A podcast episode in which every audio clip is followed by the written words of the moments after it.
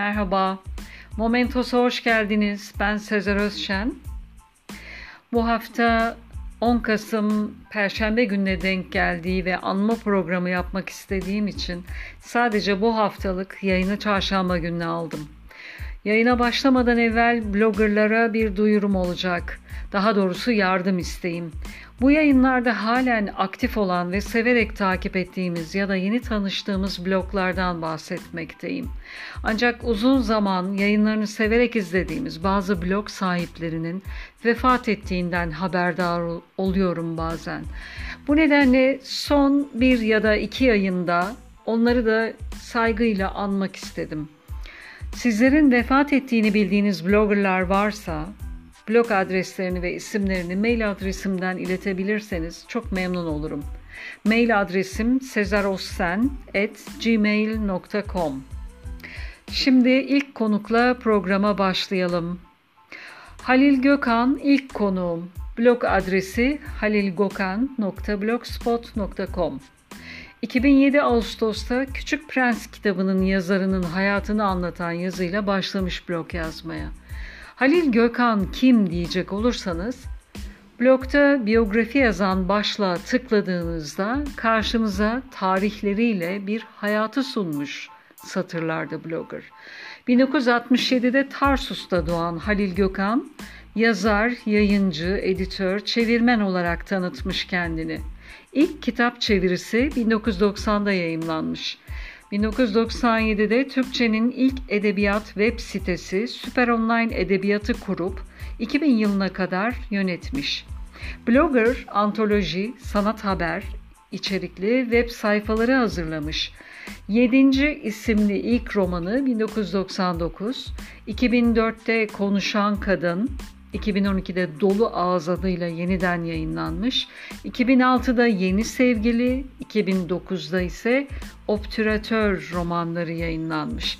Genç Bir Yazara Öğütler serisi, şiirleri, mektupları ve denemeleri var blogger'ın. İncelemeye değer ve takip almanızı tavsiye ederim. Sırada pasif melankoli var. Blog adresi gözlüklükitap.blogspot.com. 2015 Mayıs'ta blog yazmaya başlamış. Kendi deyimiyle biraz melankolik yapıda olan blogger, kitap tanıtımları, kitap karakter incelemesi, webtoon önerileri, Kore dizi tanıtım ve film önerileri yayınlamakta. Ayrıca Kore mutfağından tatlar sunan restoran önerisi de yapmakta. Blogger yayınlarına uzun aralar verse de mutlaka geri dönüş yapıyor. Pasif melankolinin Dolunay ritüeli nasıl yapılır başlıklı yazısı sizi gülümsetecek. Yazılarını ve blogunu incelemenizi öneririm. 3. sırada Göçebe Düşünceler var. Blog adresi haruncagan.blogspot.com. 2006 Şubat'ta blog yayınlarına Yaşayamadığım Çocukluk 1 Lira başlıklı yazıyla başlamış. Hakkında kısmında ise aslında internette 2002'de yazmaya başladığını açıklamış. Epey uzun bir süredir blogda yazıyor. Blogger, bu blog benim sanal evim sayılır. Burada aklıma gelenleri, aklımda kalanları, başıma gelenleri, başımdan geçenleri, yapıp ettiklerimi, duyup gördüklerimi yazarım. Okuduğum kitaplar, izlediğim filmler üzerine yazdığım da olur. İnsanları da yazarım ve tabii hayvanları da. Yerleri de yazdığım olur, zamanları da. Zamanları çok severim. Evvel zamanları daha çok severim. Sadece kendim yazmam, yazılanları da paylaştığım olur bu blogda. Yazarlardan alıntıladığım yazılar vardır, sevdiğim şiirler çoktur demiş yazısında. Blogda ana, kafamın içi, kelimeler, şeyler, iç ses, öykümsü, şiirimsi, ex libris, tasarlamalar, oh yes, ordam e progresso başlıkları var. Bloğa göz atıp incelemenizi tavsiye ederim. Sıradaki blogger içimdeki yaz. Blog adresi içimdekiyaz.blogspot.com. 2017 Ocak'ta Merhaba başlıklı yazısıyla blog dünyasına adım atmış. Yazıda şunları aktarmış. Bu aslında bir tanışma yazısı.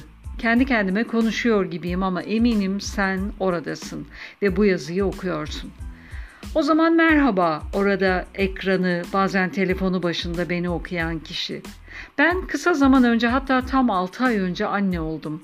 Bebeğimden öncesi ve sonrası diye yaşamamı 2 döneme ayırıyorum. Bebeğimden öncesi ben kitap okumaktan, film izlemekten, bol bol gezmekten hoşlanan biriydim.